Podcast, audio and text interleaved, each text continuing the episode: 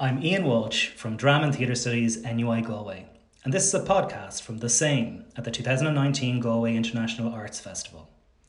The Same is a play by Enda Walsh, produced by Corcadorca and staged in the Galway Airport Carnmore. Directed by Pat Kiernan, it stars sisters Eileen and Catherine Walsh. I spoke with the cast about this fantastic production. So welcome and thanks for staying. My name is Ian Walsh. I'm just trying to make sure that I get everybody in here. My name is Ian Walsh. I'm a lecturer in Drama and Theatre Studies at NUI Galway. And it's my great privilege this evening to be moderating this post-show talk with Pat Kiernan, the director of the show, Eileen Walsh and Catherine Walsh, the two performers that we've just been with for the last hour and for this really fantastic piece. I guess if I could just begin with a question which is possibly on everyone's minds in some ways, I guess, which is about the space that we're in here and how the space changed the show, I guess. So there's an academic and a practitioner, you might know Mike Pearson, who talks about site-specific performance always in relation to the ghost and the host. So the idea that the space itself is the host and that you could bring something to that's ghosting, but then those two things seem to interact with each other as well. And Corcadorca, known for your site-specific work. If we could just start with you, Pat, I guess, on that, and how the space here of the airport kind of changed the piece in some ways, because we entered through departures. The piece is all about arrivals and departures. Airports are strange in relation to time zones. It seemed to really have so much to speak to the piece itself. Yeah, and I suppose the decision was based on that, I guess, in terms of the direct airport. And, you know, she leaves two cities, and it's her, you know, the ambition or the optimism in it, I think, is that she believes at the end of the piece, ideally we should be feeling is that, you know, that I think that, you know, that she's able to move on again, and there's some sense of optimism, and obviously an airport and a derelict airport as well. The other thing though is that I don't think it changed really, you know, from when we did the class. I mean, we did have a series of installations in the prison, which Owen Boss designed, who designed the set as well. And I suppose that there was quite a bit of information in those designs relevant to the piece and the text. I suppose, like, you know, I remember when Maura suggested the airport, or said that, you know, because we looked at a lot of sites in Galway, and this is the one we chose in the end. Yeah. There is something though about the prison. Obviously had a sense of oppression, funnily enough, and it made the play feel heavier from the outset. Yeah. I guess I probably should have said that, you know, this is the second outing for this production. I guess it originally was 2017. It was in it was called The Old Prison, isn't it? In Cork. Yeah, it hadn't been decommissioned very long.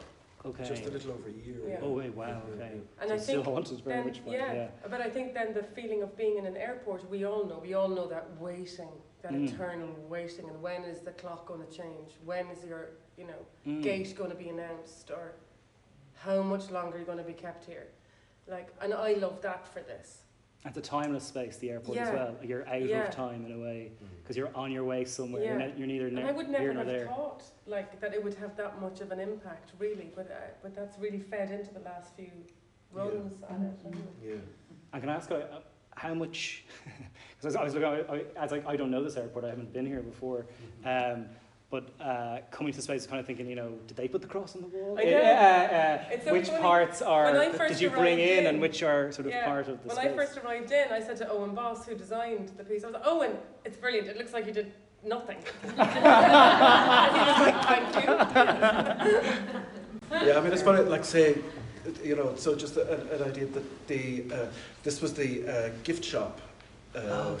So that was an opening. So we did have a kind of a stage area, which was supposed to be the entertainment in the residential home, okay, the Casio, stuff like this, and so that was a big window into the Shop of Runtiness there, which he made into a notice board, which was in another way in the prison. So okay, it's quite different to how we are. But I suppose ceiling, yes, well obviously the ceiling we put in also, yeah, and the carpet, because it was acoustically it was terrible.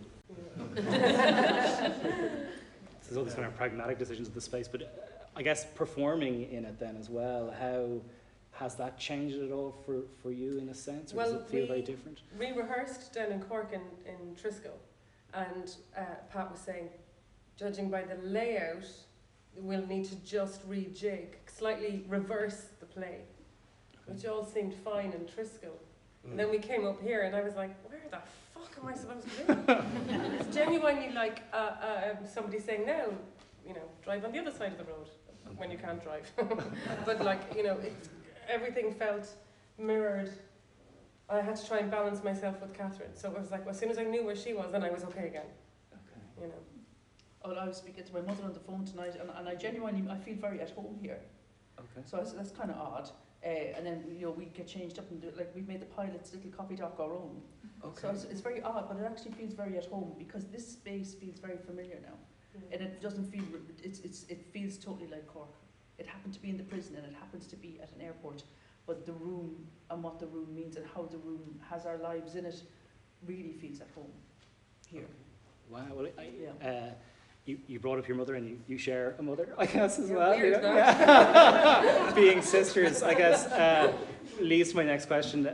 In a way, you know, I guess sometimes as siblings, we sometimes emulate each other. There's other times we want to make sure that we're very different from each other.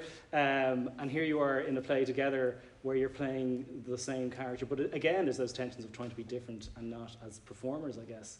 So just a question kind of about how that processed worked, because obviously there might be some shared mannerisms you have anyway, is there? I don't know, you know, it's sort of how much was kind of crafted or not, or I think it's other people have said, oh, when I see you on stage I can see, like Gary Hines has said to me, I can what see, did she say? Yeah. I can see Catherine actually when you kind of gesticulate in some way or whatever. Okay. But when the script arrived and the idea of it came up, it was so exciting because we'd both been working for such a long time and never had the opportunity to do something together. Yeah. Never mind something so intimate and so brilliant.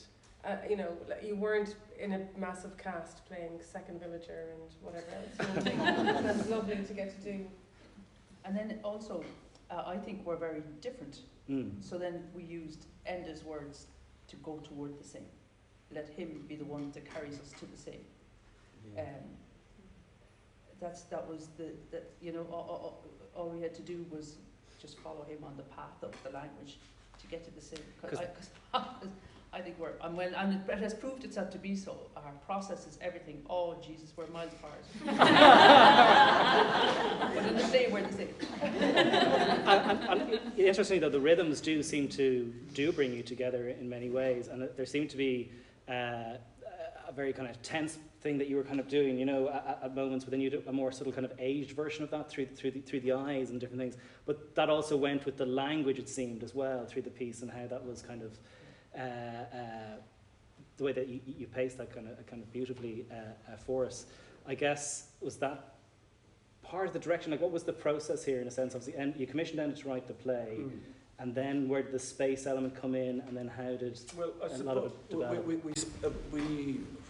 when we did it, it was January or February we did it the first time, and I think in December before we went into rehearsal, we spent a week with Enda and with Peter, the sound designer, composer, make the light designer, and Owen, the designer, where we knew, like, onto the idea of the institutional idea, so we had chosen the prison at that stage, but it was during that week, we spent just a week together just bouncing stuff off each other, and it kind of distilled into the idea of, you know, it was hard to decide where. I mean, Enda's stage directions for it is 2 tables and two chairs and 2 jugs of water. Oh, that was the initial stage direction for it. And I suppose we just in discussing the fact that to place it in the place of the Blue Room felt right and appropriate for it. So, but it was that was a great week. Yeah. Insofar as that, you know, the text was really, really fully formed. Mm. You know, and incredibly considered as well. You know, it all stacks up, particularly in rehearsals, and the more time you spend with it, the more you recognise how carefully constructed it is. So there was no reworking the text, but it was how we were going to do it. We spent that week. Well, there was that moment though, because Pat's worked with Enda numerous times, and Enda really obviously trusts him and everything, that there's, you know, the point when we both lie back on the chairs and talk about this childhood party thing. Towards the end of that, you were kind of going, actually, there's a rhythm thing that needs to happen where you need to share it more. And you shared that out so that I did the mother's voice. Yeah, it was very good. And then you went, we're going to check that with Enda. And then Enda came back and went, yeah, that's great. But I think that can only happen when you've got the kind of intimacy that you, not that you, like, and Enda love each other, but that working relationship that they have. And were there many stage directions in the script, or is that a lot of your own kind of movement? The big thing actually was that you know, there was stage direction, but it was about in its original stage directions that the pace of it increased and increased and increased, and it was like a metronome was the sound design on it, and it kept getting faster and faster and faster and faster. And I was like, in fact, this play is so complex. If we, if it goes at that pace, number one, it's going to be over in 20 minutes. And number two, people aren't going to get it, you know? So, and I was like, Jesus Christ, I'm fucking terrified of doing the work slowly, you know? And I was going, it's so slow. And I was like, but he came around. So we got rid of the metronome. Okay. Wow. And did he want the games? Because, you know, it seems to be sandwiches, biscuits, and kind of games seem to be Enda Walsh's. You know, he constantly has food in his plays in some ways, but he also seems to have all this game, you know, a lot of game aspects to what when you say games, as in like board games, as in the chess, but I suppose the bingo machine. Yeah, I suppose they were more a design decision in terms of what people will, you know, when your visitors come to see you. You have these distractions. Or if you have the 2 hours down here that you can do a jigsaw or connect four or whatever it might be. But one of the installations in Cork Prison was a room full of sausage rolls. So you're right. Yeah. It's like something like Ballyturk where he has all the, you know, the biscuits, you know, piled up on each other. There's always the food. There's always food. And in fast food. In the piece here in the festival, the waiting room begins with somebody with a ham sandwich. You know? I'm going to open it out to the audience if you have any questions, if you want to ask them now. It's hard for me to see, so maybe if you make yourself quite big. Just in relation to the composition of the audience, I mean, it's nearly 80-90% female. Was that the same in Cork when you did it? Tonight is particularly, I just said it, I was like, God, the amount of women. So, no, it's normally half and half, but it's go the ladies. That's fantastic. We'll all get our period tomorrow.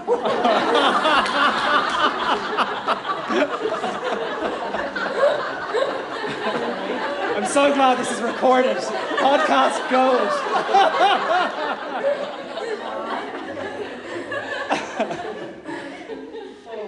Is there any other questions, or are we terrified? Don't be afraid. You'll be all right. You'll be all right. Yeah. Why are the TVs different sizes? Oh, is that a life thing? Or bigger thing? TVs different sizes. Didn't particularly want them to be the same. I think, you know, I don't think there's that much care goes into the design of these homes. I think the whole point is that one of them could have broken down so that only one gets replaced. You know, that it's not the most high spec thing. Everything is so considered within the space. From all the little paints and the particular juice, my Roddy and like the bingo machine. Well spotted though. I mean this seriously, that you can take it as you wish. To all of you, do you believe in ghosts? It's so funny because didn't you mention ghosts earlier? Yeah, I mean, ghosts and hosts, and that idea of that the building kind of in some ways, I'm not sure about actual ghosts, but it speaks to us in some ways, or holds a memory, or we bring those contexts. Yeah, and because that's the minute I came here, all I could think of was all those people that passed through. Where were they going? Where are they now? What are they doing? So in that sense, or whatever you, it's even a bit like if we were to ultraviolet ourselves, like traces of those people seem to be still here. So in that sense, I do. And then I hope for ghosts because I've lost people. So that's my best answer. I definitely believe in ghosts anyway, because I definitely came across one in Anna McKermid when I was staying there. I think I did anyway. Is that a famous ghost? Because I think so. Yeah, greeted, yeah, or she's greeted a few people. But the next morning I was saying it to people, and they were going, "Oh yeah, it's ghosts." I mean, ghosts is a big thing in terms of theatre, though, as well. That idea of like you ghost older performances. That sometimes when we know a particular actor or seen particular pieces, that memory is residual in us when we're looking at other pieces. And I was really struck by, you know, this was a commissioned piece on your 25th anniversary. You know, the fact that you were together as a team and with Eileen as well, in particular with kind of Disco Pigs as well. I don't know, for me, some people may, I think a lot of people might be familiar with that play, but again, it's kind of a shared world between two people that are very similar and they're trying to pull against each other. I don't know, did that ever come up, or is that just me? Yeah, hugely. Oh, for hugely, me, okay. Hugely. Okay. But I think, and I've said it a few times, all of Enda's work will have a love story in it. It's all a love story, I think. Anytime I see anything, you know, that they've done, that he's done with Kill or whatever, but that with this, again, it's two people that find each other and fall in love, and it can't fucking work, because you have to go through it alone to become the other. And the wrenching apart of that is something that Enda's so good with, you know. Yeah, so for me, there's lovely echoes of Disco Pigs. Yeah. Wow. Maybe just one more question. Yeah. So having worked together now, do you think you'll work together again in the future? No. Why are you bringing that up? No. Yeah. Now that I wish you the best of luck. I wish you the best in your career. Good luck. No, you'd love to, but in actual fact, you know, I have. It's so difficult to ever work with the same cast again, particularly as females, actually. And I have loads of female friends that you'd love to work with, and you realise there's only room for the one girlfriend and the one, you know, wife or the lover, and like, so it's really hard to match up. So yeah. I would love to, but it's the same as other female friends that you have. You'd be amazed by the lack of crossover, you know, that it takes years. I think we've learned from the last time. We learned how we can work together, how we can work a process. Yeah. Because obviously I can be incredibly annoying. No, Eileen, you can't. Thank you very much. But then this time around, you kind of go, okay, there's certain things that we can do well together, and then there's times when we need space from each other. But it's funny because in the space, as soon as the play starts, I've never felt safer with anyone, ever. It's weird, and it's I can't even describe it. It's so strange, and I was just thinking that before we came on tonight. I thought, that's really odd. I've never trusted someone to the same extent before we even come into the space, and then certainly it's in the space. So, but that's a lovely thing to say. You're welcome. It's true, it's true, it's true. There's an incredible moment with the knowledge that you are sisters when there's that line where you're saying, where you're calling her your sister, as well as the same. It's you know, it's so layered as a result, which is quite beautiful and quite unique, I guess, as well. Yeah. So, which is I think I'll wrap it up there. I mean, you're probably quite exhausted at this stage, so thank you so much for that. Thank you. Another round of applause.